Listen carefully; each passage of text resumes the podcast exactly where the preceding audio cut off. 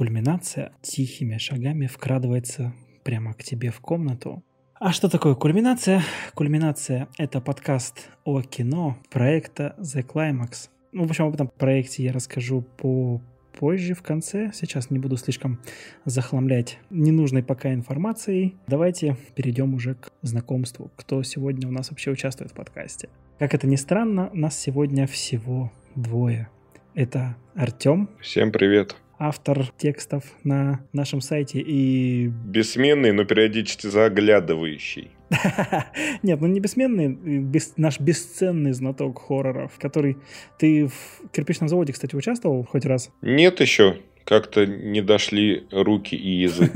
ну, в общем, да, «Кирпичный завод» — это наш специальный выпуск подкаста, посвященный хоррорам. Я думаю, девушки рано или поздно Артемку туда позовут потому что, насколько я знаю, э, я в этом точнее уверен, что Артем специалист в хоррорах. Сколько ты их уже штук 200 посмотрел? Слушай, ты знаешь, на самом деле шутки шутками, но у меня сейчас проблема в том, что я реально пересмотрел все хорроры. Если не углубляться там в какие-нибудь хорроры 90-х, 80-х, ну, 90-е, я думаю, тоже, вот, хорроры 80-х, то, в принципе, из современных я все пересмотрел, и каждый раз я смотрю на список, э, чтобы посмотреть, а, а я там все видел. И Хорроры, это, знаешь, это такая тема, она тебя затягивает, хочется еще и еще, это такой своеобразный наркотик. И я смотрю, а больше нечего смотреть. Ну, то есть там есть какое-то упоротое говно, ну, не хочется просто на это время тратить. А что-то интересное я даже найти не могу. У меня постоянная проблема с этим. Я вот не знаю, что делать как напрячь кинематографистов, чтобы они что-нибудь достойное снимали. Поэтому... А они снимают всякую парашу, да? Да, ну, для меня просто, знаешь, уже, когда глаз насмотренный, ты включаешь трейлер такой, посмотрел 10 секунд от трейлера такой, все понятно. Спасибо, до свидания. Да, давайте тоже представлюсь, а то мы тут что-то сразу с места в карьер рванули. Меня зовут Андрей, я ведущий этого подкаста, почти несменный, бессменный, как это правильно говорится. Сегодня мы говорим о таком неоднозначном режиссере, у которого были картины, в которые влюблялись критики, были картины, в которые критики не влюблялись, зато влюблялись зрители. Ну, в общем, это человек, которому недавно стукнуло 52, по-моему, да, года, Артем? Ну да, 52. 12 февраля стукнуло 52 года, это Даррен Аронофский. Режиссер с русскими и украинскими корнями. Как он сам во многих интервью говорит, что у него дедушка из России, бабушка из Украины, сам он сын Нью-Йорка, сын Манхэттена, в семье такой преподавательской родился. Ну и увлекался он, насколько я знаю, кино с, уже со студенчества. Ну, он, собственно, да, и поступил в высшую академию искусств я сейчас боюсь перепутать название. А, ну сначала он учился в, Гар... в Гарварде. Еще, мне кажется, важно отметить, что у него такая классическая еврейская семья, и поэтому через все его творчество проходит тема религии. Ну, практически через все его творчество. Религия занимает важное место во многих его фильмах. Ну, мы к этому еще вернемся, да. Да, мы к этому еще вернемся. А, учился он в Гарварде, как раз, по-моему, на кафедре игрового кино, анимация и еще что-то. Э, я там третье название не помню. А потом поступил в высшую консерваторию. Вот мне удивительно это было, потому что консерватория, это же, по-моему, обычно музыканты в консерваторию, а вот а в Америке вот есть консерватория, в которой есть э, кафедра как раз вот э, режиссуры. Ну да, да, да. Которую он закончил. Ну, знаешь, с другой стороны, в, наши времена сейчас и мне кажется, и в физико-технических университетах есть кафедра режиссуры. Да, я, кстати, какое-то время даже подумал пойти на режиссуру, но в нашем Омском э, колледже культуры и искусства э, что-то я не решился туда, в общем, пойти. так что, слава богу, не стало в этом мире еще одного колхозного режиссера. не знаю, я еще надеюсь, что я как-нибудь соберусь и пойду на режиссуру изучения и стану великим режиссером, конечно. Ну, как все в нашем, в, в нашем проекте. Все мы великие. Да. До в будущем. Ну, рано или поздно это будущее наступит. Прекрасное будущее кинематографа. Да. А вернемся тогда к Ароновски. Ну, наверное, пойдем по фильмам по порядку, да, вот по хронологии, там, от дебюта его и заканчивая там крайне, не знаю, как, как сейчас принято говорить, крайне последней картины? Ой, сейчас столько всего принято, я уже боюсь что-то вообще рот раскрывать, знаешь. Боялся бы рот раскрывать, не пошел бы в подкасты. Ну, тоже верно. Да, я думаю, мы не будем брать э, в расчет короткометражки его. Могу сказать только, что э, немножко по стилю короткометражки они немножко передались и в первую как раз дебютную картину, которая называется «Пи». Пи рассказывает о математике, который, как цитата, по-моему, в начале фильма, да, который смотрел, смотрел на солнце, немножко потерял зрение и стал немножко другим, да, как он сам говорит. И стал видеть системы в природе. Ну, фильм на самом деле немножко не об этом. Не... Ну да, и, и о системах тоже, но о поиске как раз вот этой разгадки идеальной пропорции. Число π 6,314 и так далее. Сначала на самом деле кажется, что это какой-то немножко трешовый фильм про всякие еврейские заговоры, но потом, чем дальше этот фильм смотришь, тем больше понимаешь, что... И это причем не, не метафора, то есть там действительно есть еврейский заговор. Да, вот очень удивительно. Я сначала думал, что может быть... То есть я смотрел Пи не первым фильмом, то есть я не... Э, фильм Ароновский смотрел вообще, когда готовился к подкасту, не в хронологическом порядке. Я смотрел там «Черный лебедь» перед этим, Самый первый фильм у меня был «Реквием по мечте». Это было лет 10 назад. И вот э, я просто смотрел после «Черного лебедя» Пи и понимаешь, что герой смотрит вокруг себя, там, идет, допустим, куда-то там в кофейню, в условную, да, в кафе, а смотрит, а бах, и, и замечает, что за ним следят. И я думал, что это игра в воображение, а потом оказалось, что на самом деле за ним следили. Хотя вот в фильмах Ароновски не поймешь, в том же Пи, что, а может быть все, все это игра воображения этого математика, что он давно уже сошел с ума пускать слюни в своей квартире, да? Ну да, там в принципе очень, как сказать, ну там густая атмосфера для дебютной работы, ну, это... Очень густая. Великолепно. Потому что бюджет был просто смешной какой-то. Я читал, что он занимал деньги у своих друзей. Там не то, что там какие-то суммы, а кто-то ему там типа по 100 долларов скидывался, кто-то и, там типа 200 и так далее. То есть, да, да, а, да. а потом внезапно, когда он фильм, э, там бюджет, по-моему, типа 1060 долларов, ну для кино это, ну, ну, я даже не знаю, да, не знаю, с чем сравнить, но Смешные просто смешной. Слушай, я могу сравнить. По-моему, если не ошибаюсь, «Безумный Макс» первый снимался за 40, 40 тысяч долларов. Да-да-да, и там же, причем режиссер угрохал свою машину, он отдал свой личный там минивэн или какой-то грузовичок для а, того, чтобы его просто в кадре за секунду разъебали, и все. Ну вот, да. А здесь, получается, действительно, а, сам Ароновский в интервью говорил, что он просил у людей по 100 долларов, говорит, вот, и люди отдавали деньги только в том случае, когда он обещал, что за их 100 долларов он отдаст 150. И говорит, и как же потом а, было приятно, когда я действительно подписывал, сидел и подписывал чеки на 150 долларов. ну, забегу вперед немножко. Фильм, на самом деле, а, участвовал в фестивале Sundance. Это, по-моему, американские, да, фильмы? Фестиваль американских фильмов. Да, да, да. И взял гран-при премию э, как раз вот 3,2, по-моему, миллиона долларов, что-то типа того. То есть 60 косарей, да, и 3, 3 миллиона долларов. Угу. ну, давай к самому фильму, наверное, вернемся еще поговорим. Прежде всего надо отметить, что, ну, он как сказать, э, опять-таки, чуть-чуть забегая вперед, всю свою карьеру Ароновский мечется от какого-то дикого артхауса до наибанальнейшего мейнстрима. И первая вот эта проба пера, это такой тяжелый артхаус, его реально тяжело смотреть. То есть он захватывающий, там густая атмосфера, но при этом он черно-белый. Актеры, конечно, там неизвестные. Вот. Ну и, в принципе, сюжет про заговор евреев против матем... ну, ну, даже не против, заговор евреев, чтобы узнать имя Бога с помощью вычислений в математике. Ну, это... Ну, даже сейчас я вот так со всем своим опытом просмотра кино я не могу ничего аналогичного вспомнить. Я не знаю, может, тебе что-то приходит на ум? Приблизительно хотя бы. Мне сразу пришла на ум «Код да Винчи». Ф- э, книга и фильм. Там тоже как раз было вот это число пи, потом какая-то еще пропорция тоже. Ну, то есть там символизм весь это тоже использовался. Ну... Не, ну, не знаю, ну, не совсем. Код да Винчи это все-таки такая тоже мейнстримовая фигня. И там э, просто Дэн Браун, он собрал все вот эти вот, эм, ну, такие баяны, конспирологии воедино. Ну и вообще это крупнобюджетный блокбастер такой. Вот здесь все-таки это абсолютно оригинальная идея и съемка, собственно. Да, вот мне иногда хотелось прям фильм остановить, поставить на паузу и наделать скриншотов, особенно э, вот если взять квартиру Макса. Кстати, вот главного героя Макса математика этого играет друг Ароновски, Дарна, а, который снимался в его студенческих еще работах, вот этих короткометражках. И здесь он тоже сыграл главную роль, и у него это клево, кстати, получилось.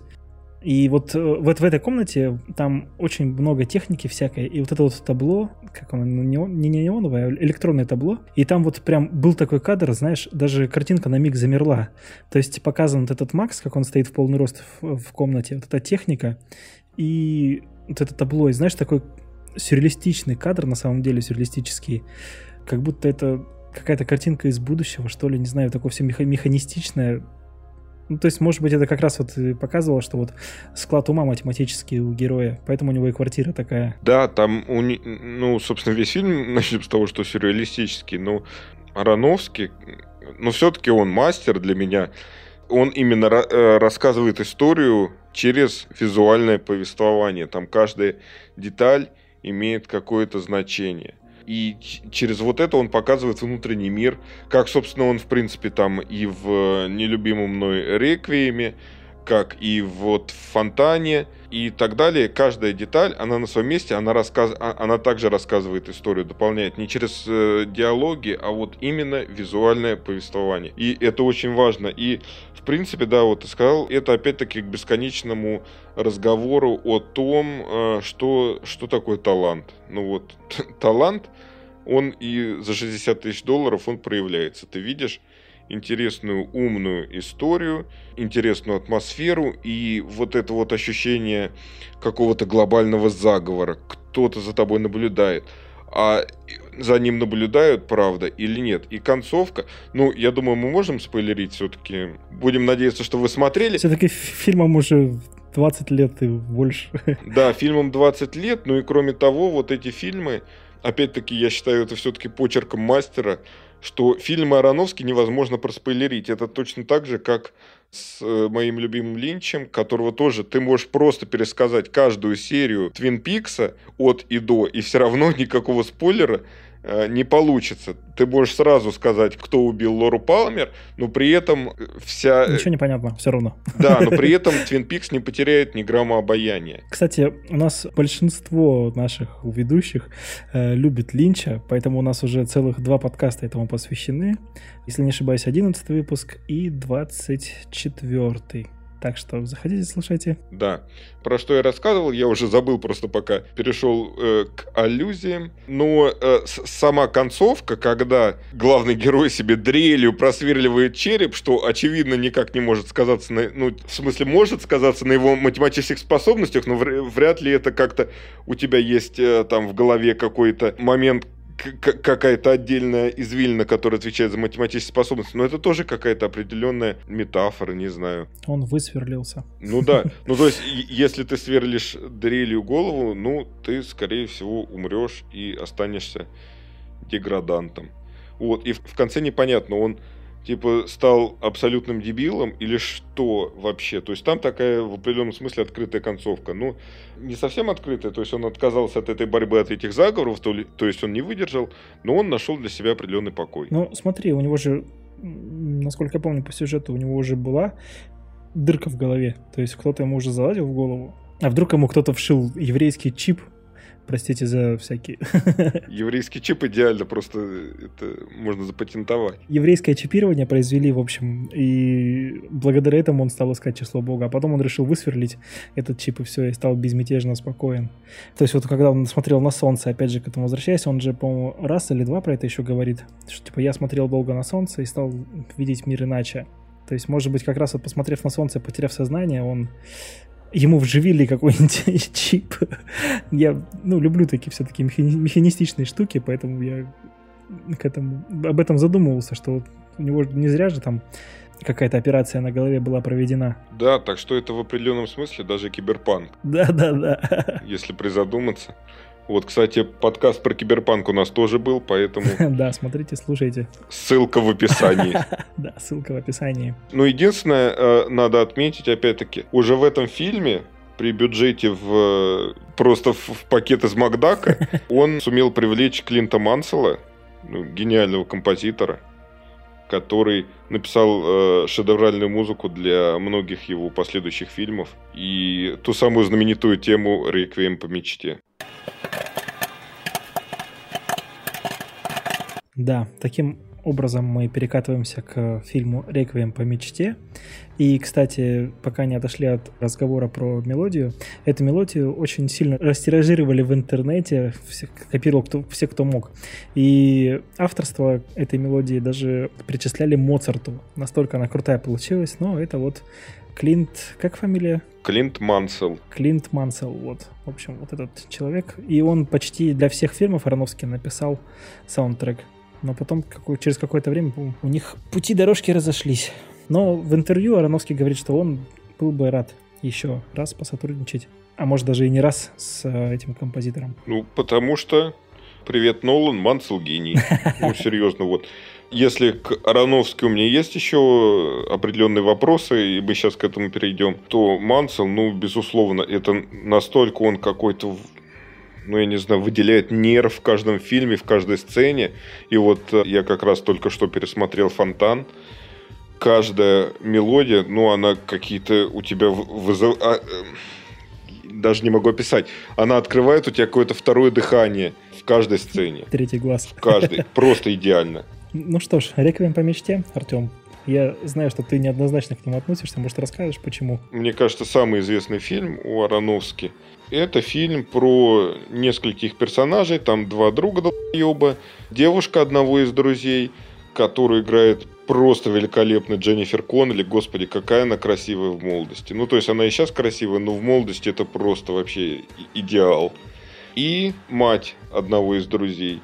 Каждая история рассказывает про то, что наркотики – это очень плохо детишки все они употребляют наркотики, то есть три, э, два друга долбоеба и девушка, они употребляют классические наркотики, героин.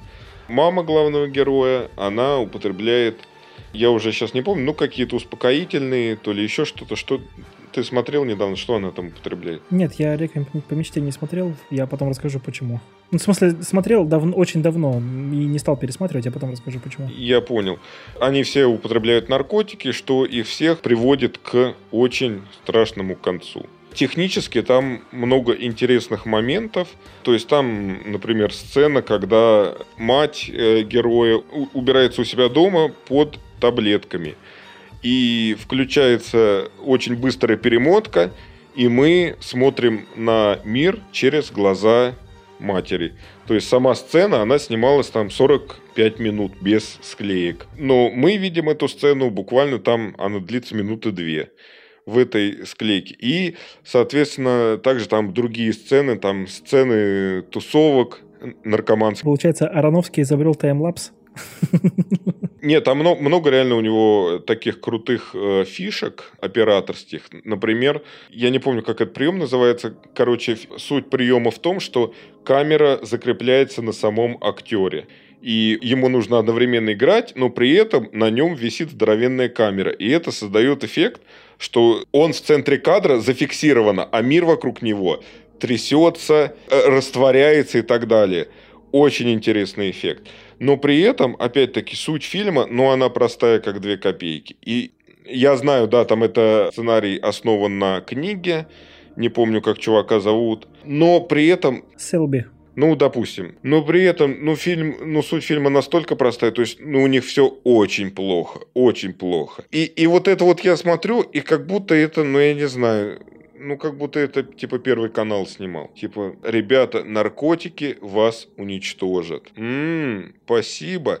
Есть очень много фильмов, которые, ну, как-то эту тему раскрывают по-другому, более интересно. Это как этот видеоролик-то этого Следственного комитета, да?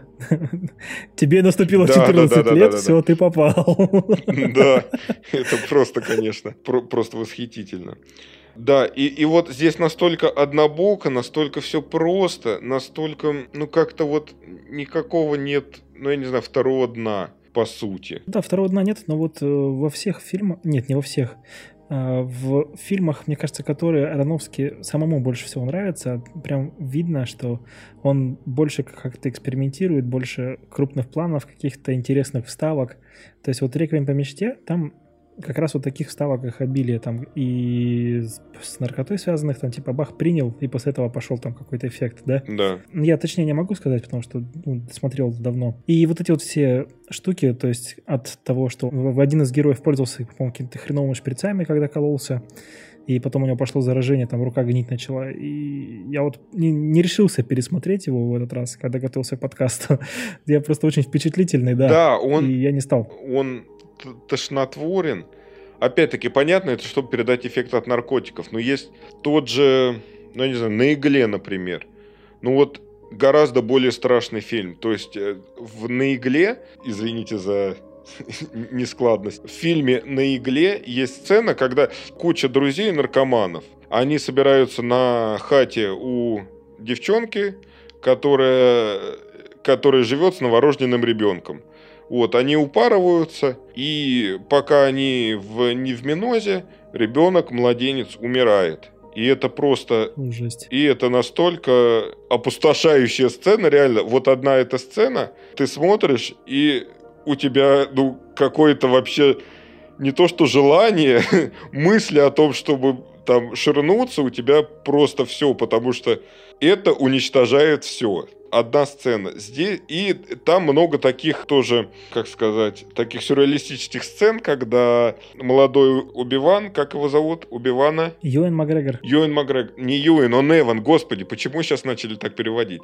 Эван Макгрегор. Да хрен знает, мне кажется, он всегда был... Он был Эваном Макгрегором, потом какие-то новые стандарты в, пере... в переводистике ввели. Вот, и он стал Юином. Хорошо, пускай будет Иван Макгрегор. Да, Иван Макгрегор, когда он там типа ширнулся, и он начинает типа утопать в пол. Или он тонет в унитазе, он падает в унитаз, тонет, и потом из него вылезает. Вот, короче, там много таких более интересных даже операторских решений, несмотря на то, что именно вот в техническом плане «Реквием по мечте» великолепен. Его сейчас, ну, не сейчас, его давно разбирают в киношколах, все эти интересные приемы. Но лично для меня вот по содержанию, ну, никакой. И вот еще несколько фильмов есть, к которым у меня есть претензии. Ну, вот это один из них. И вот я просто офигеваю, как один и тот же человек мог снять Пи, Черный лебедь, Мама и, конечно, Фонтан, и вот Реквием по мечте. Кинокритики, так скажем, с тобой э, как раз не согласятся по поводу Реквием по мечте, потому что этот фильм номинировался на 54 награды всяких разных, и из них получил 20. Про кинокритиков у самого нашего известного кинокритика Антона Долина у него есть э, ну, короче, я не помню, где тоже одно из интервью я смотрел. Он говорил, что кинокритики это такие очень странные люди, у них свои взгляды, они очень любят вот копаться вот в каких-то интересных технических решениях, сюжетных э, поворотах, которые ну, то есть они смотрят не так, как зрители. И это очевидно, потому что они профессионально этим занимаются. Но при этом, ну, лично мое мнение, интересные технические решения могут не, не обязательно приведут к тому, что фильм в итоге хороший. Вот так. А, у меня сразу вопрос. Взять вот, допустим, фильм Найшулера «Хардкор Генри». Там же, по-моему, единственный фильм, который полностью снят от, от первого лица. Это один из таких фильмов, да? Как раз вот, которые да. технические штуки определяют как раз вот крутость фильма, нет? Как сказать, у меня ну, ну спорное отношение к этому фильму. То есть это хорошая компьютерная игра, да. Это сделано, сделано очень клево. Опять-таки, он, э, этот фильм, он не претендует на что-то, э, на какие-то лавры, что это какая-то интересная история или еще что-то что-то вот выдающееся. Технически это очень крутой проект. И вот я когда-то разговаривал с иностранцами, с ребятами и показывал им этот фильм. Они были в восторге реально. Он очень э, круто сделан, без вопросов. При этом, конечно, он периодически провисает, потому что этот эффект, вот этой вот трясущейся камеры от первого лица, он периодически надоедает. Но при этом крутота Найшулера в том, что он постоянно подбрасывает что-то еще. То есть вот в эту топку он постоянно какие-то новые дровишки, новые решения, новые еще что-то. Когда там чувак падает с МГУ. То есть ты вроде привык к этому эффекту, потом хренак, главный герой падает с МГУ, и тебе это показывают от первого лица. И тебе страшно на это смотреть. Потом раз там, э, потом на него там типа толпа нападает. Он раз там одного свернул так, так, сяк, пятое, десятое. Ну, короче, сам этот эффект, он по себе, ну вот для клипа он прикольный. То есть это же вот этот хардкор, он был снят, то есть э, какая там история, что Найшулер снял очень крутой клип на свою песню. Этот э, клип увидел Тимур Бекмамбетов и такой, этому чуваку можно доверить бабло. И он этот прием использовал и очень круто обыгрывал. И потом он, э, Найшулер, он же снимал клип для Уикенда, который сейчас, ну, звезда мирового уровня. Тоже от первого лица. И тоже там постоянно какие-то новые фишки и очень интересно. Ну, давай вернемся к, к нашему Ароновски. Да, вернемся к нашему Ароновски. Э, ну, просто коротко о Найшулере. Он талантливый чувак. Он сумел вот этот прием использовать по максимуму. Переходим к фильму, который ты вот буквально перед подкастом смотрел. Твой, как ты говоришь, любимый фильм, да? Это «Фонтан».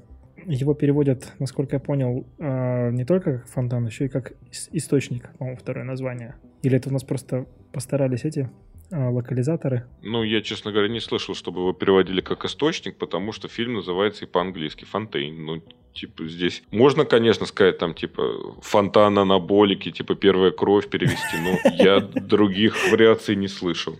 Честно говоря, не знаю, может, ты видел? А, слушай, это, по-моему, это книга, книга называется «Источник». Это я накосячил, скорее всего, как обычно. Ну, в общем, давай, рассказывай. Ну да, это мой любимый фильм Ароновский. История там происходит в трех э, параллельных вселенных, именно вселенных. А, причем я, ну, я даже не могу сказать, там две другие вселенные, они связаны между... Ну, то есть все связано. Центральная история – это э, история персонажа Хью Джекмана. Он э, врач, ученый, и его жена больна, у нее опухоль в мозгу. Он э, ее очень любит и пытается ее исцелить.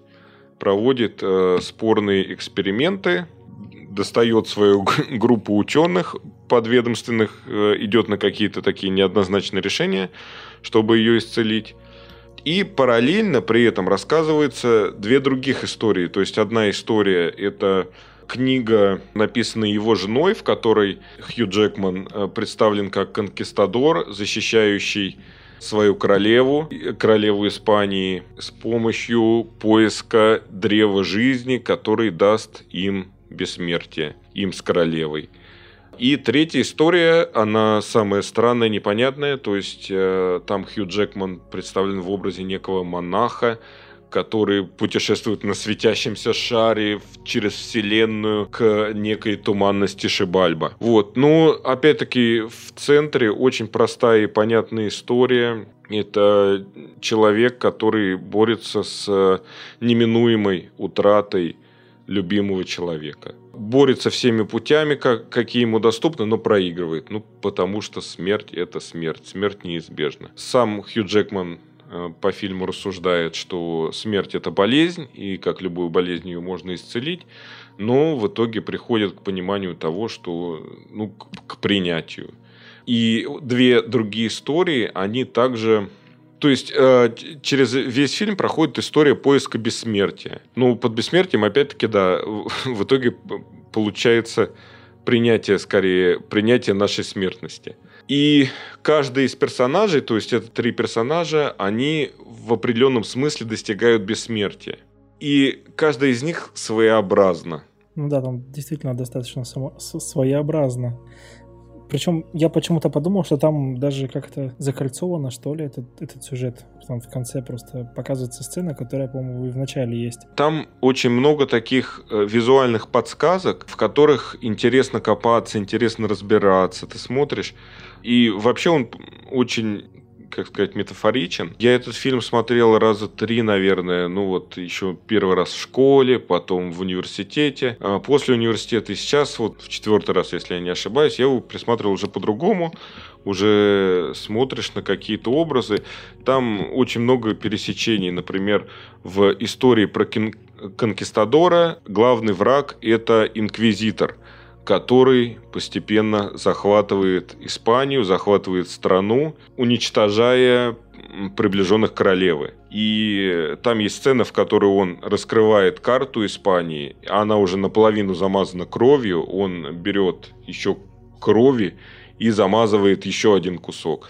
То есть очевидно, что, в смысле, сейчас для меня очевидно, что инквизитор это такое олицетворение болезни, вот этой мерзкой, непобедимой, неостановимой болезни. Там есть сцена, когда Хью Джекман э, пробирается с арбалетом, чтобы убить инквизитора, к нему приходит посланник от королевы и говорит, что нет, э, инквизитора убить нельзя. Ну, точно так же, как болезнь. И весь фильм, он ну, все, все три персонажа, они вот э, борются с ветряными мельницами, пытаясь э, остановить неостановимое. Но вот, вот ты, ты как вообще увидел? Ты, что ты увидел? То есть, это очень... Первый раз это э, очень сложный фильм. Смотришь, ничего не понятно. Вот ты, как я понимаю, сейчас же в первый раз его смотрел. Что ты увидел? Ну, слушай, мне кажется, во-первых, он здесь болезнь все-таки победил, но он не успел спасти жену свою. Потому что вот буквально как только... Ну, да, здесь все опять со спойлерами. Жена его умерла, ему приходит вот эта вот начальница его, да, насколько я понял, и она говорит, что, да. слушай, до тебя не дозвонились, а вот э, обезьянка, которую они оперировали, она у нее опухоль уменьшается, типа, все хорошо, вот это твое, твое лекарство, оно, оно работает. То есть болезнь-то он победил, он просто не успел э, исцелить свою жену. Ну, и я все-таки воспринимаю больше, наверное, как-то буквально, потому что если я начинаю что-то искать метафорическое, я слишком глубоко покопаю и прикапываюсь к э, каждой детали в кадре. Поэтому я старался здесь как бы отпустить немножко свое сознание, так сказать, и смотрел его так. Нет, ну знаешь, вот опять-таки, этот фильм, в котором есть что копать, в отличие от того же там «Реквием по мечте», «Рестлера», забегая вперед. Ну да, согласен. Здесь интересно копаться во всех этих визуальных образах, там интересно заглянуть в список музыки, просто в название треков. Там есть тема, называется «Шибальба», вот эта вот таинственная туманность, к которой стремится один из героев. Там есть трек, э, который ну, тоже э, там фраза, которая постоянно повторяется через весь фильм. Вместе мы будем жить вечно. И, соответственно... Именно за трек, кстати, за саундтрек к этому фильму Фонтан взял Оскар насколько я помню. Потому что он великолепен. Ну, ну здесь просто да. шедевр, несмотря на «Реквием по мечте». Ну, здесь э, он настолько к месту, настолько каждая сцену раскрывает, настолько и это вот, ну, половина атмосферы фильма, ну, даже больше, наверное. Мне кажется, в этом фильме каждый для себя что-то найдет. Э, я вот первый раз смотрел, я, много, да, действительно многое не понял, э, не расшифровал, даже вот не понял, что три истории, я увидел две истории. То есть для меня э, вот это вот путешествие к Шибальбе, для меня это какая-то как связующее звено между этими двумя историями было, на самом деле, казалось. Может, может быть и так, потому что она же в начале фильма, когда они сидят на крыше и смотрят в бин... фу, не в бинокль, как называется? Под... В телескоп. В телескоп, да, спасибо. Когда они смотрят в телескоп, она же говорит ему, я пишу книгу про то, как начинается история в Испании, а заканчивается поиском вот этой туманности Шибальба. То есть, может быть, действительно, вот и, и вторая, и третья история, как я для себя обозначил, может быть, на самом деле это одна история, это все происходящее в книге. Жены, которая пытается подготовить своего мужа к своей смерти, что э, да, да, я умру, но вместе мы будем жить э, вечно. Тем более вспомни, а, вот в конце фильма, уже ближе к концу, вот есть сцена, она повторяется в начале фильма, и она повторяется ближе к концу фильма, когда Конкистадора, этот жрец, ранит кинжалом. И вот в, в начале фильма нам эту сцену показывают не полностью, да. а в конце показывают, что там как раз вот этот монах, который путешествует в Шибальбу, он вдруг появляется вот как раз в истории в книге. То есть, мне кажется, это все-таки как- как- как-то одна история все-таки. Но там, кроме того, там все три истории, они периодически вторгаются друг в друга. То есть, периодически в истории с монахом появляется образ жены, в истории с конкистадором появляется сам монах, я что еще хотел отметить, э, сделать шаг в сторону. К тому времени, уже, то есть 2006 год, Хью Джекман, он уже утонул немного в образе Росомахи. То есть это классический образ героя-боевика.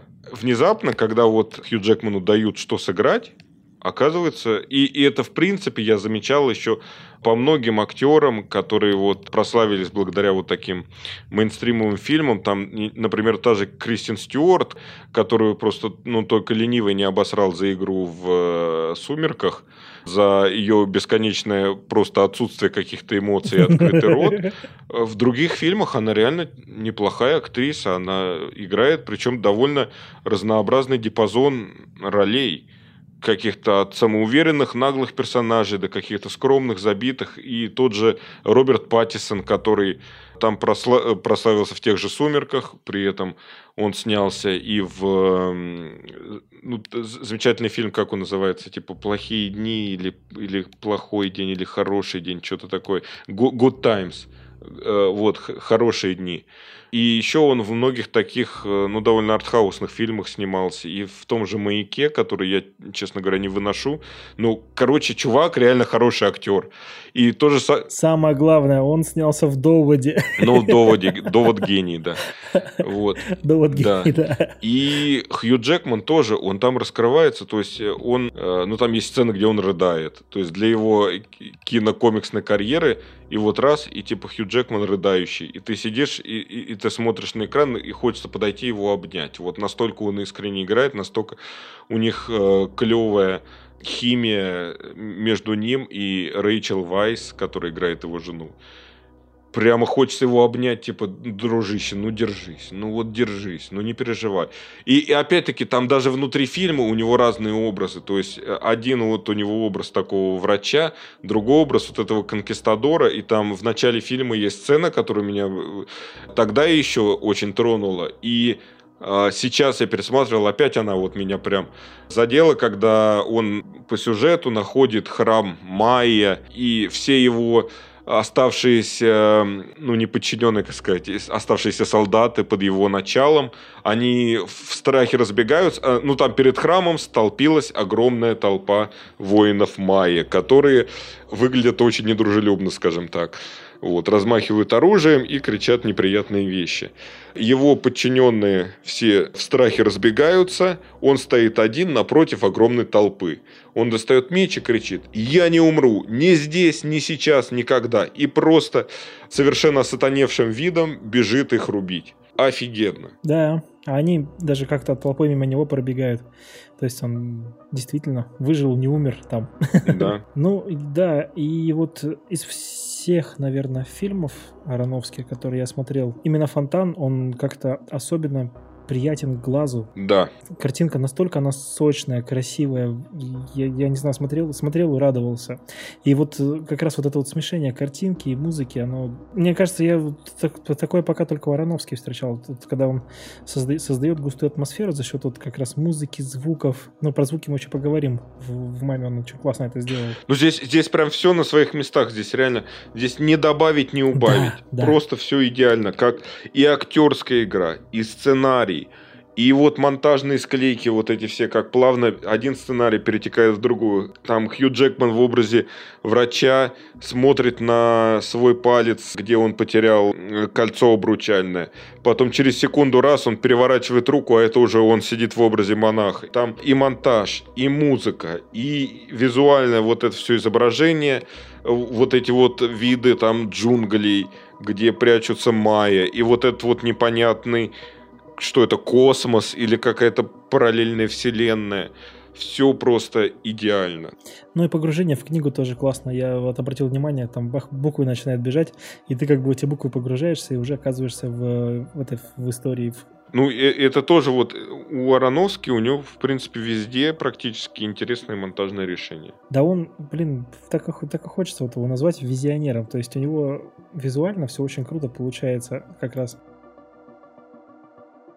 уже переходя к следующему фильму, э, тоже какое-то его интервью читал, он сказал, что ну вот эти картины, они опять-таки э, предыдущие все, они были обласканы критиками, но зрителями не очень оценены. И он сказал то, что типа вот нахера я вообще изгаляюсь, вот эти там такие-то планы всякие, цепляю камеру на грудь актерам, вот эти все монтажные склейки. А зрителям не интересно, они не выкупают вот это. И они не понимают, в чем прикол. То есть они смотрят историю. Нужна какая-то простая история. И вот он сделал простую историю, называется «Рестлер». Да, история это рассказывает нам о рестлере в годах, которого все любят, все уважают. Ну, как все любят, условно все любят, все уважают. По крайней мере, в коллеги по цеху его уважают. Он всю жизнь занимался профессиональным рестлингом, но о личной жизни своей, можно сказать, забыл, что выливается как раз в последствия, так сказать, своей бурной рестлер... последствия его бурной рестлерской жизни. Его ненавидит дочь, у него нет жены, он живет чуть ли не в машине, потому что из дома его частенько, частенько выгоняет, потому что денег у него нет платить за дом. Ну и он понимает, что в один момент прекрасный, когда случается инфаркт, он понимает, что он одинок, что ему на самом деле не с кем быть, не с кем жить, и пытается как-то исправить эту ситуацию. Да, и пытается жить без рестлинга, потому что врачи ему говорят, что нельзя. Но в конце концов он понимает, что жизнь наладить не получается, и возвращается в рестлинг. Выжил он или не выжил, мы не знаем, потому что финал у этого фильма открытый. Я такую ремарочку хотел бы сделать. У нас э, в стране такое пренебрежительное отношение к рестлингу, потому что в 90-е у нас крутили. То есть, конечно, это никакой... Титаны рестлинга на ТНТ. Да, да, да, да, да.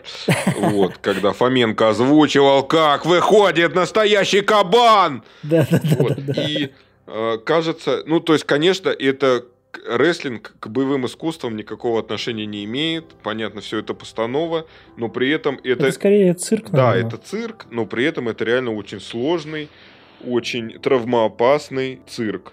То есть, э, когда вы смотрите вот на каких-нибудь акробатов, которые там э, под куполом цирка крутятся, перепрыгивают там с одного турника на другой.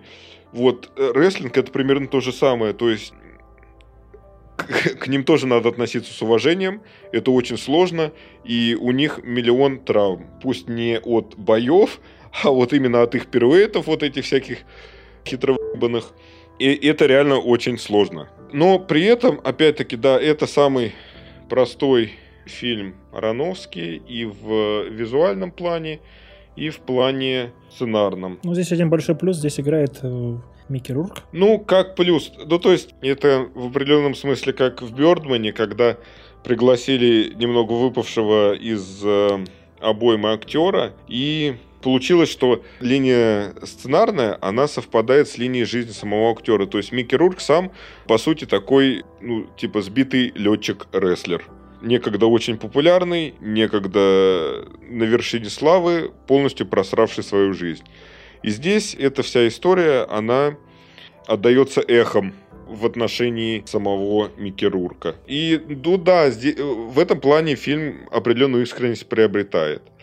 Но при этом сама история, ну, настолько наибанальнейшая. То есть я смотрел, и там такой, сейчас вот это произойдет, происходит. И там просто она состоит штамп на штампе. Вот это вот про закатившуюся звезду, вот это про э, потери семьи, вот это вот, он там вроде как находит сначала общий язык с дочкой, но при этом он такая конченая мразь, я смотрю такой, они там договариваются поужинать, я, я смотрю такой, он не придет на ужин, он его прибьет, потому что он долбоеб. Ну, слушай, ну, история банальнейшая, но вот я, да, я тоже для себя сразу отметил, что история банальная, то есть я видел такую историю уже много раз, но, блин, я все равно рестлера досмотрел до конца, в отличие от того же там следующего фильма, про который мы будем говорить, да. и все-таки смотреть интересно, то есть здесь Микки Рурк, он как раз попал в нужную струю, мне кажется, согласен. Ну да, попал, я повторюсь, потому что это его история фактически. Да. И, ну, конечно, да, в принципе, интересная была сфера шоу-бизнеса выбрана, потому что все-таки рестлер это шоу-бизнес. Угу. До этого про рестлинг, ну, мало где как-то как вот раскрывалась его подноготная. Здесь, конечно, гораздо подробнее про это было сказано. Настоящая подноготная. Ну, не знаю, ну вот, не, ну, не мой фильм прям. Не лучшая работа Ароновская. Ну, то есть в фонтане можно копаться бесконечно, там, изучать, смотреть вот это а вот здесь вот такая отсылка. Здесь, ну, опять-таки, а, если возвращаться к аналогиям с Линчем, У Линча есть фильм «Простая история», в котором нету ни танцующих карликов, ни красных штор, ни там сов, которые не те, чем кажутся. Абсолютно простая история. Один старик хочет помириться с больным братом. И вот он через полстраны едет на газонокосилке. Здесь, ну, не знаю, ну, примерно то же самое, только гораздо слабее. Ну, лично на мой вкус. Кстати, еще бы вот хотел добавить, что, может быть, фильмы получаются глубже, лучше те, в которых Рановский сам еще и сценаристом был. То есть вот если вернуться к Фонтану, допустим, он сам к нему написал сценарий. Меньше двух недель, в общем, он сценарий отдал, написал, и все. Как он говорил, что типа, ну, сценарий написал не полностью, но мы дорабатывали уже на площадке, но вот сценарий, говорит, был создан за несколько дней к этому фильму. А какой фильм получился, да? Ну, видимо, было что... Когда было что сказать, понимаешь? Показательно, что сценаристом рестлера он не был. В рестлере другой сценарист. И поэтому это такая, ну, вылизанная голливудская драма. Прямо, ну... Да? Согласен. Ну, здесь даже сказать толком нечего. Ну, но при этом, опять-таки, даже вот можно проводить какие-то аналогии, где есть простые истории, там снято гораздо более талантливо. Ну вот «Прости, Ароновский», «Я тебя люблю», но здесь ну как-то вот ну, ну слишком просто. Там есть тот же фильм, например, «Охотник на лис», про борца, которого финансирует там американский олигарх. Там тоже она такая этот фильм тяжело смотреть, потому что он довольно нудный. Там вот этот вот быт борцов, который, ну, не особо интересен. Но при этом там есть, типа, второе дно, третье дно. Там довольно он психологически интересный. Мне кажется, это даже когда-нибудь можно будет посвятить ему подкаст. Здесь не за что зацепиться. Прям вот ты посмотрел и забыл. Ну что ж, переходим тогда к следующему фильму. К «Лебединые песни» Даррена Аронофски. Фильм «Черный лебедь» — самая успешная на сегодняшний день его работа, которая принесла ему, если я не ошибаюсь, э, при бюджете в 125 миллионов принесла 326 миллионов. Не могу сказать. Ну да, но это не так, чтобы по меркам Голливуда, чтобы это фантастический успех какой-то чисто. То есть он окупился, если там... Он окупился, да. Да, он окупился. Ну, и это великолепная история. Опять-таки, Черный лебедь, вот как фонтан, идеально скроен. Не добавить, не убавить. Все на своих местах. Актеры, музыка, история, за которой интересно наблюдать, которая через какой-то ну, такой мистический флер передает переживания. То есть, э, да, опять-таки немного про сюжет. Сюжет рассказывает о молодой балерине, которая играет главную роль в «Лебедином озере». При этом ей очень хорошо удается образ белого лебедя, потому что она вся такая милая и невинная. Но ей не удается образ черного лебедя, черного воплощения – и, собственно, весь фильм она стремится раскрыть себя. Там играет Винсан Кассель. Натали Портман. Да, Натали Портман. Нет, э, Винсан Кассель, в смысле, играет ее наставника, который говорит, что ей надо раскрыться. Он даже за ней так приударяет нескромно, чтобы раскрыть ее темные стороны, которые она могла бы отобразить в этом образе. И постепенно, да, она раскрывается и какие-то открывает свои темные страсти, и в итоге действительно и, и фактически физически превращается в темного лебедя, в черного лебедя. И, кстати, еще такой момент вообще про фильм, про фильм Ароновски.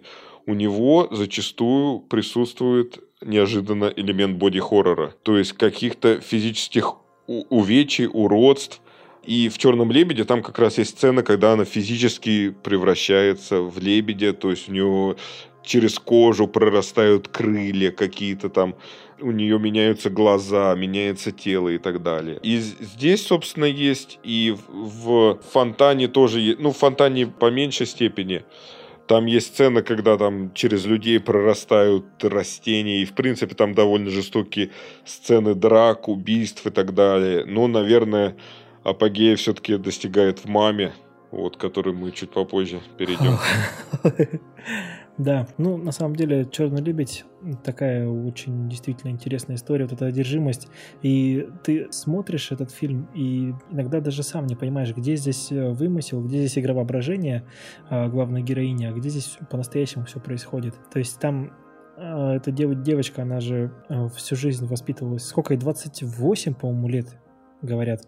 Что-то типа того. Или... Ты про актрису или про по сюжету? Про актрису Нину. Нина, главную героиню зовут. Она живет с мамой, и мама ее до вот этого возраста, она ее воспитывала. Так. Ну, и показывается, то есть я уже такие тревожные звоночки почувствовал, когда э, увидел, что вот эту девочку встречает мама, мама там за ней ухаживает, там что-то, то, то и сережки вытащит, то еще что-нибудь. То есть видно, что здесь гиперопека, то есть здесь что-то как раз вот с этим будет связано. И... Ну, там, на самом деле, опять-таки, в «Черном лебеде» несколько таких важных сюжетных линий. Там же, опять-таки, есть героиня Вайнона Райдер. Это уже это прима, которая уже стареющая, которая теряет свою популярность. Там есть тема, опять-таки, если я не ошибаюсь, мама ее же, она же тоже балерина которая мама Нин. Да, она тоже балерина была, но она не потянула главную роль. Да, она не потянула главную роль, и то есть и теперь пытается самоутвердиться за счет своей дочери. Mm-hmm. Там есть Мила Кунис. Ха-ха-ха, это главная шутка фильма, что в фильме Кунис делает Кунис. Да-да-да. Причем мы не знаем, мы не знаем, правда ли это. И существует ли она вообще, да. Да, да, да. Вот. И, ан, и как раз Мила Кунис, она как раз идеальное воплощение черного лебедя, потому что она такая вся разнузданная, такая шлюховатая, немножечко наглая и так далее. Сразу наркоту предлагает. Э, да, да, да, да, да. И это сюжетная линия про то, что некоторые скажем так, участники шоу-бизнеса получают свои награды не за свои достижения, а вот за то, что заходят через черную дверь в, в этот мир шоу-бизнеса, получают привилегии не самым честным способом. То есть там много разных тем, и они все идеально вписываются. Да, вот что у Арновски получается, это переплетать сюжетные линии и все идеально выверенно все выстраивать. Ну, опять-таки, не везде. Ну, не везде, но вот э, просто видно, смотри, вот если взять уже фильмы, которые мы с тобой обсудили, Пи, это его дебютная работа, самая, ну, она, не самая, но она охрененная. В моем личном топе она на первом месте. Потом идет Реквием по мечте, такая более банальная штука. Потом идет Фонтан, который вообще э, очень э, сложно рожался на свет. Там же и Брэд Питт должен был играть, он ушел, там производственный ад был, бюджет сократили, но все-таки фильм вышел, получился охеренный. Потом после Фонтана, после пика, да, взлета, вышел рестлер, который так себе. Ну, это, опять-таки, это наше с тобой видение. Ароновский там, Ароновский ну по-другому воспринимает, критики по-другому воспринимают. Ну да. Рестлер был тепло принят зрителями. Вот, они такие, о, ну, ну здесь все понятно. Вот, это может... пивко пойдет. Да, да, да, да, да. Ну вот да, а Черный лебедь, ну, просто Действительно, вот я не зря вначале сказал, что это лебединая песня, наверное, это Ароновский, потому что это такая как кульминация его работ. Дальше уже ну, немножко, мне кажется, хуже пошли работы. У него действительно, у него работа вот как по синусоиде. Вот если посмотреть, опять-таки возвращаясь к тому, что мы обсудили, смотри, пи это взлет. Реквием, опять-таки, в, моей, в моем точке, э, с моей точки зрения, это падение. Фонтан – взлет. Да, вот я тебе о чем, о чем и пытался сказать, да, да, да, да, да. Рестлер, падение, Черный лебедь, шедеврально. Дальше следующий фильм Ной, это просто, ну сейчас перейдем, это низшая точка. То есть реально каждый следующий фильм э, прям через один. Один хороший, следующий плохой. Хороший, плохой. Ну вот, кстати, очень часто ну, не только мы это заметили, на самом деле, и в интервью Ароновский часто спрашивали, допустим, спрашивали, а что вы читаете? Он говорит, ну вот я читаю там такую-то книгу и такую-то, а они были типа там fiction и нон-фикшн. И ему говорят, а что вы, типа, везде так баланс соблюдаете? То есть вы фильмы так через один выпускаете, хороший, плохой, хороший, плохой. Так и книжки читаете, типа, у вас так всю жизнь? Он говорит, нет, говорит, просто совпало. Хм. Забавный такой факт тоже, да. Так, про «Черный лебедь» что-то вам еще есть сказать? Это очень крутой триллер. Прям замечательный триллер с замечательным сюжетом, замечательными актерами, все замечательно. Очень сильно погружает, потому что, да, я просто под конец фильма уже сидел и просто иногда даже вслух говорил, да что здесь происходит, что за херня? Посмотрите, Черный да. лебедь прям вот, да. Ну, оторваться невозможно. Оторваться невозможно, да.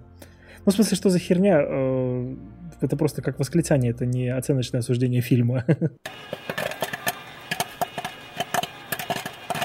Что же касается следующего фильма, который снял наш герой сегодняшний.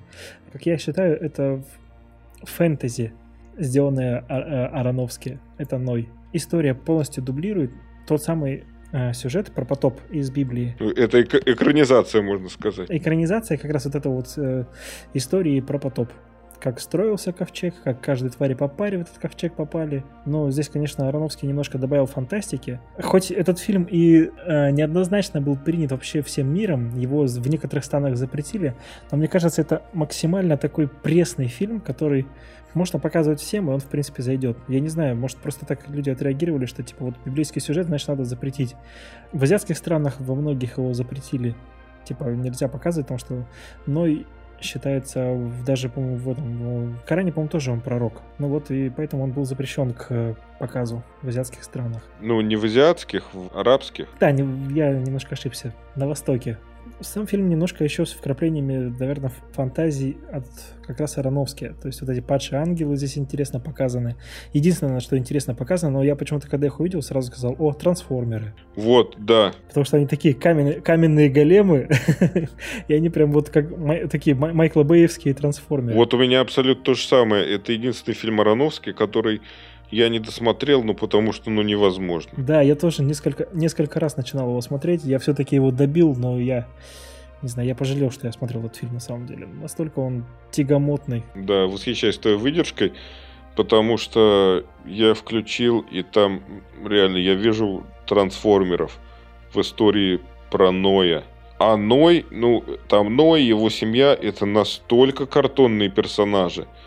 То есть, ну, это реально, это, я даже не знаю, ну, это какие-то персонажи из боевиков 90-х, знаешь, такие вот карикатурно хорошие. Просто, которые он там, типа, там начинается с того, что он объясняет сыну, что нельзя рвать листики с земли, потому что это растение, оно живое, и ему больно. И я вот, я полфильма просмотрел, и я так, это реально снимал тот чувак, который снял «Фонтан». Вот это вот, что это вообще? Ну, это какая-то, это квинтэссенция банальщины, какая-то просто, я даже слов нет. Я в шоке, честно говоря. Нина. Я бы сказал. А, Да, наш вердикт. Да-да-да, наш вердикт ебина. Ну, хотя, вот единственное, наверное, что здесь хорошо, это как раз вот метание главного героя. То есть он же как бы верит в Бога, а Бог ему сказал вот, ну или как, Бог же типа посылает видение, а ты понимаешь как хочешь. И вот он понял, что нужно всех убить. То есть придет потоп, все люди умрут, и ему вот останется после этого, после, как- после того, как он сделал ковчег, убить свою семью. И вот, э, вот, вот эти вот метания, вот этот вот тяжелый момент, когда там ро- рождаются дети, он должен их зарезать, вот это, наверное, лучшее, что в этом фильме есть.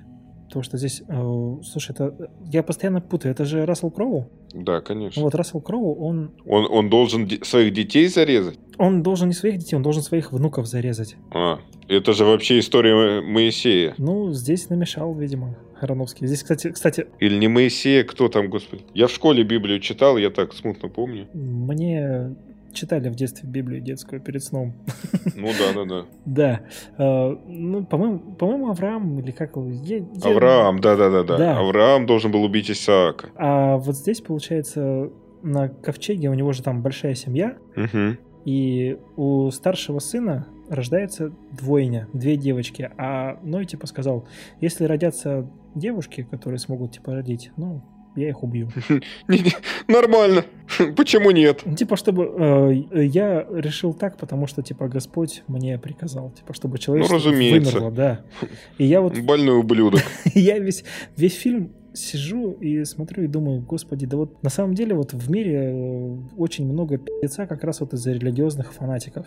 То есть я не говорю сейчас, что религии плохо, там, не говорю про свое там мировоззрение, но фанатики есть в каждой религии, и вот такие фанатики это плохо. Мне кажется, может быть, Ароновский как раз вот это и хотел показать. Ну, странно, знаешь, чувак, который супер праведник, который боится оторвать листочек от растения, и он такой, ну да, убью детей, как раз человечество выбрало, мне надо возрождать человечество, но, типа, почему нет? Ему не нужно возрождать человечество, ему нужно спасти животных, а человечество должно вымереть. А, Так он понял наказ, типа, творца, создателя.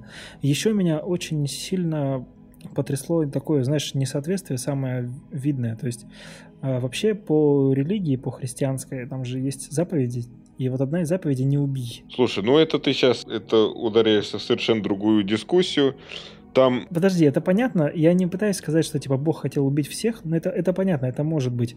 Но сам Ной, он же ярый христианин, да, получается, а он там вот этих людей, он крошит направо и налево. То есть он даже их все равно не должен убивать. Ну да, там же он вообще какой-то там типа буддийский монах, который при этом, э, ну, я не знаю, замашками ситха, то есть он э, мастерски владеет э, рукопашным боем, непонятно откуда. Очень неоднозначный фильм и очень тягомотный. Если бы он был... Да какой неоднозначный? Ну, говно. Ну, да, говно. Ну, прям... Худшая, худшая работа Ароновски. Да.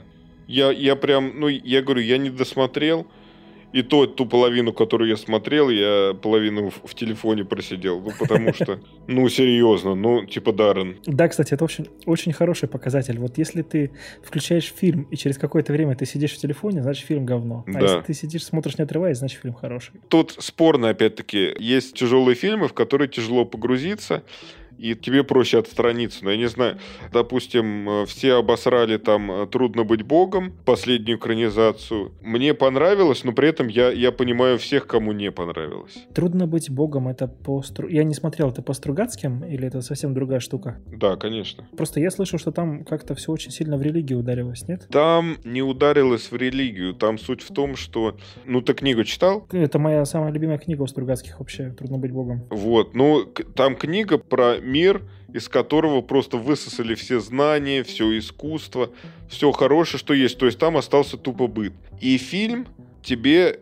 показывает вот этот мир, и он показывает тебе очень нелицеприятным. Там и он идет три часа, и его физически больно смотреть. Прям реально физически больно ты смотришь на это, на всю эту грязь, там какие-то... И там специально подобрали актеров таких, которые ни одного симпатичного нет. Там грязь постоянно, какие-то... Там в грязи все от и до. Ну, оно так, оно так и должно быть, там, потому что везде да. грязь, вот это вот э, как сказать, простите, быдло. Да, и он тебя просто физически в это погружает. Ты вместе вот с Ермольником, который внезапно у него там ни одной такой серьезной роли не было, и здесь он ну, очень клево вписался, и там сцены есть, вот, где он э, какую-то, он смотрит на это все, там же начинаются чистки вот эти вот uh-huh. э, местные инквизиции, и он зачерпывает какую-то там то ли грязь, то ли кишки, непонятно что, и вот себе по лицу, по глазам размазывает, просто вот, чтобы это говно все не смотреть.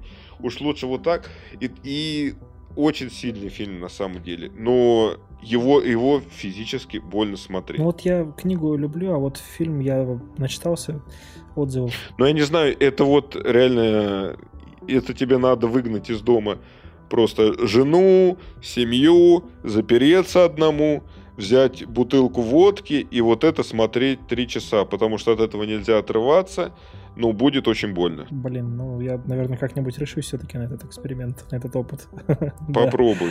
А, хорошо, ну, на, на этой такой тягостной ноте давай тогда перейдем к еще одному фильму. Ну, к последнему на данный момент. Да, к последнему на данный момент, который снял Ароновский, это «Мама». Фильм из 122 минут хронометража, которого 60 минут — это крупные планы Дженнифер Лоуренс. Да, ну, честно говоря, я Дженнифер Лоуренс не переношу. Я не знаю, почему от нее все так прутся. Мне кажется, ну, прям, это вот такая доярка из Хацапетовки. Ну, ну да, я, я, я бы тоже не сказал, что, почему, почему все ее считают крутой, но... Но здесь она идеальна. Вот, будем честны. Здесь опять-таки по синусоиде Ароновски, как мы назовем карьеру режиссера, этот фильм все-таки на вершине. И здесь замечательно подобраны все актеры. Здесь просто, ну, основной каст. Две главные роли, очевидно, великолепно. Ну, тут весь каст, просто это топовые актеры, и все они великолепно отыгрывают. Да. Ну, Лоуренс уже назвали, Хавьер Бардем, там Файфер. Эд Харрис. А, Эд Харрис, да, это же этот фанат, который первый приехал. Да, и, господи, как его зовут? Это, короче, актер из э, семейного клана Глисонов. Дональд Глисон, по-моему.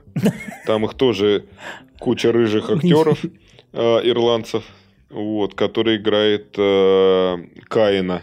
Коротко упоминаем сюжет. Мама – это экранизация Библии, Ветхого и Нового Завета в кратком пересказе. При этом это очень камерный фильм. Все действие происходит в одном доме, который отсылает нас к образу нашей планеты. Хавьер Бардем играет Господа Бога. Ну, если вы не смотрели, извините за спойлеры, мы предупреждали, будут спойлеры.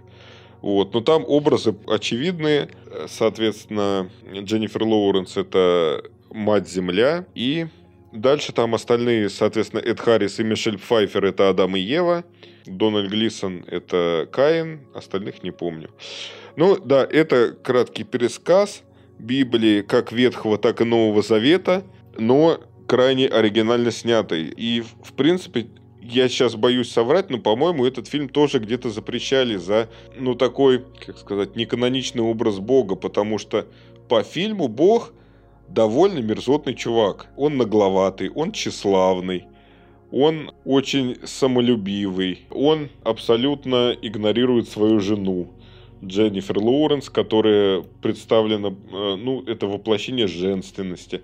Это вот такая классическая хозяйка дома. Она пытается все там украсить, покрасить стены, сделать уют. Потом она в определенный момент беременеет ну, очевидно, Иисусом Христом. И даже в это время Хавьер Бардем не обращает на нее внимания особо. Он обращает внимание на людей, которые приходят в этот мир и которые воспевают ему славу. Он писатель, он работает над некой книгой, которая, спойлер, Библия, которая приводит в восторг все население планеты. И постепенно фильм погружает тебя в безумие вот это вот. Очень прикольно там все сделаны вот эти метафоры. Фильм, он как будто снят от лица Дженнифер Лоуренс. Да, мы видим ее реакцию на происходящее. То есть в определенный момент там появляются, в ее доме появляются двое незнакомцев, спойлер опять-таки Адам и Ева, которых очень любит Бог, но для нее это непрошенные гости.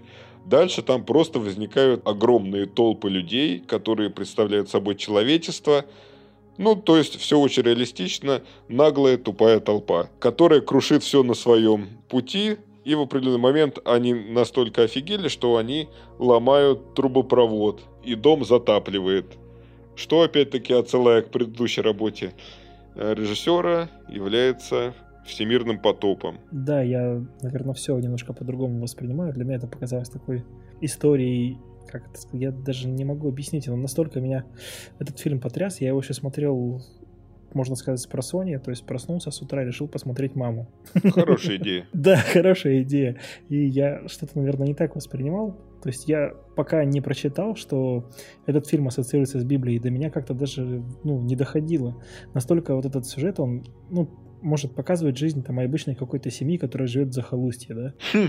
Забавно. И да, я, я расскажу, ну, я дальше расскажу. И просто вот я сейчас слушаю, как ты говоришь там про потоп, про вот, это, про вот эти аллегории, про все, я понимаю, блин, да, а ведь действительно, ведь вот, ну, все вот настолько совпадает, что там и когда условные там Адам и Ева разбивают вот это вот яблоко, да, хрустальная, которая... Да-да-да. Тонкая работа. Их, их э, Бардем, герой Бардема, вот этот, типа, как бог, да, он выгоняет.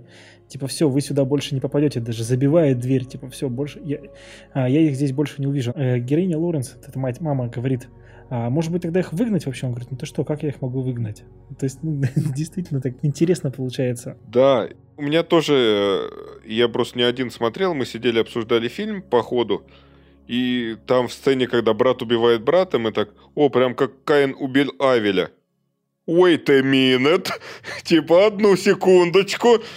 А вот эти... А, а, а, а, так, а, так вот про что, твою мать. И понеслась, да? Да. Ну, и там просто, вот даже не знаю про Библию, просто вот сюжет, сюжет дальше развивается, развивается, и там такая ебанина дальше происходит. Это вот можно сравнить с э, «Черным лебедем» как раз.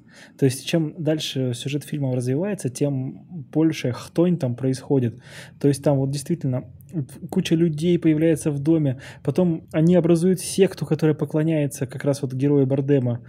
Туда приезжает полиция, полиция, потом после полиции приезжает спецназ, потом армия, там война какая-то вообще, потом там в этом доме начинают кого-то убивать, и ты сидишь просто и не понимаешь, а что вообще происходит. И вот сейчас уже я, ну, у меня начинает все немножко вставать в голове по полочкам, начинаю понимать, что да, действительно, а ведь если взять Библию, да, вот как вот показал ее Ароновский, ведь действительно, чем дальше, тем больше ебанина начала в мире происходить. Ну, в целом, мир — это такое омерзительное место, которое было прекрасным, но стало омерзительным благодаря людям. И там, конечно, вот, возвращаясь к боди-хоррору, уважение Ароновски за то, что не побоялся показать сцены жестокости, когда младенца Иисуса забирают, и дальше младенца рвут на куски просто, да. Разрывают на части. Вот. Да. И такая, да, достаточно... Сильная сцена. Это сильная сцена, да, и очевидная аллегория на то, что вот Господь подарил миру свое самое любимое творение, собственного сына, и как с ним поступило человечество. Ну, сожрало. Да, просто сожрало буквально. А, опять-таки, вот в хороших фильмах Ароновский, ну, наверное, в целом в хороших фильмах, интересно копаться, интересно изучать. И там, и в «Маме», как и в предыдущих его хороших фильмах, на которых мы сделали акцент, есть в чем копать. То есть, кроме очевидной э, э, аллегории, там, Библия, библейские сюжеты и так далее, там есть и сюжеты, вот как ты воспринял. Например, это жизнь захолустья. Потом там есть э, история такая, опять-таки, если обрезать все остальные сюжеты, то есть э, есть история взаимоотношений между мужем и женой. Он ее игнорирует, при этом она все равно э, слепо предана ему, она не выкупает, что происходит, она его поддерживает, она поддерживает его в его творчестве, она рожает ему сына, но при этом все равно ничто не заставляет его обратить на нее внимание. Есть сюжетная линия творческих мук, когда вот у писателя ну, не идет книга, и ничего он с собой поделать не может, и как он от этого страдает. Есть э, сюжетная линия тщеславия творческого, то, что когда у тебя какой-то успех, и ты забиваешь про все вокруг, и все, и просто купаешься в этой славе, наслаждаешься. Короче, там можно копаться, копаться, копаться, и каждый раз ты увидишь что-то новое. Да, согласен. Каждый новый просмотр этого фильма принесет тебе что-то новое. И таких фильмов хорошо, что их много. Я вот раньше как-то меньше фильмов смотрел, сейчас чем больше смотрю, тем больше понимаю, что, господи, сколько классного кино все-таки в мире. И вот Ароновский для меня теперь... Э, раньше он был не, неизвестным вообще режиссером, а сейчас вот я рад, что я подготовился, что мы решили записать подкаст вот про Ароновский и что я поизучал его более подробно, и что вот настолько классные фильмы я увидел. Советую и вам их посмотреть, вот хотя бы лучшие фильмы Ароновски, на которых, да, мы сделали акцент, как сказал Артем. Ну что, наверное, будем заканчивать на этом. Ну, какой-то, да, общий вывод. Давай, общий вывод. Одно время, когда я смотрел Ароновский, это был, наверное, один из моих любимых режиссеров, если не любимый. Сейчас я все-таки уже как-то не знаю, более взросло смотрю на него. И я вижу все-таки какого-то несколько неуверенного в себе человека, который мечется от того, что ему реально хочется, к тому, что от него ожидают. То есть, ну, ну, в принципе, наверное, это как любой творческий человек – он жаждет признания, и когда он не получает, он пытается понять, а что же во мне не так, что же, а как, а как сделать, а вот так вам нравится, а вот так нравится.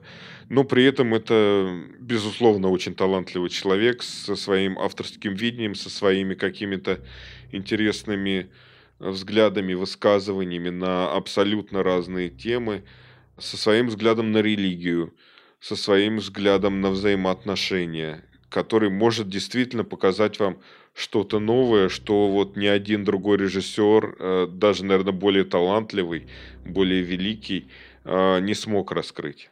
Поэтому все равно Ароновский нельзя обходить стороной. Согласен.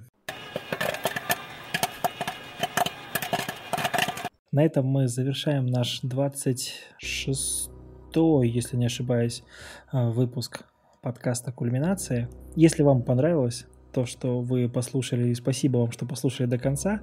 А, поставьте там оценочку, где вы нас услышали. Нас можно найти вообще в абсолютно любых сервисах включая там Яндекс Музыка, Apple подкасты, даже ВКонтакте мы есть. Хотя сомневаюсь, что там кто-то нас слушает. Кто-то там есть. Здраво... Ну, я, кстати, переслушивал наши подкасты именно ВКонтакте. Да ты что, ну, вот видите, даже да. Артем, Артем нас слушает ВКонтакте. Э, да. Будьте как Артем. Э, рано или поздно мы все-таки выйдем на YouTube, потому что YouTube тоже игнорировать как фильм Ароновский нельзя. Если вам нравится то, что мы делаем, вы можете поддержать нас э, денежкой на краудфандинговой платформе Boosty. Там есть два варианта поддержки нас. Вы можете просто поддержать нас, это недорого. И можете чуть подороже э, поддержать нас и получать подкаст раньше остальных. Напоминаю также, да, что мы являемся частью большого классного проекта The Climax, в который входит также еще телеграм-канал и сайт. Ссылки будут в описании. Спасибо еще раз, что нас слушали. С вами были Артем. Всем пока. И я, Андрей. Всем пока-пока.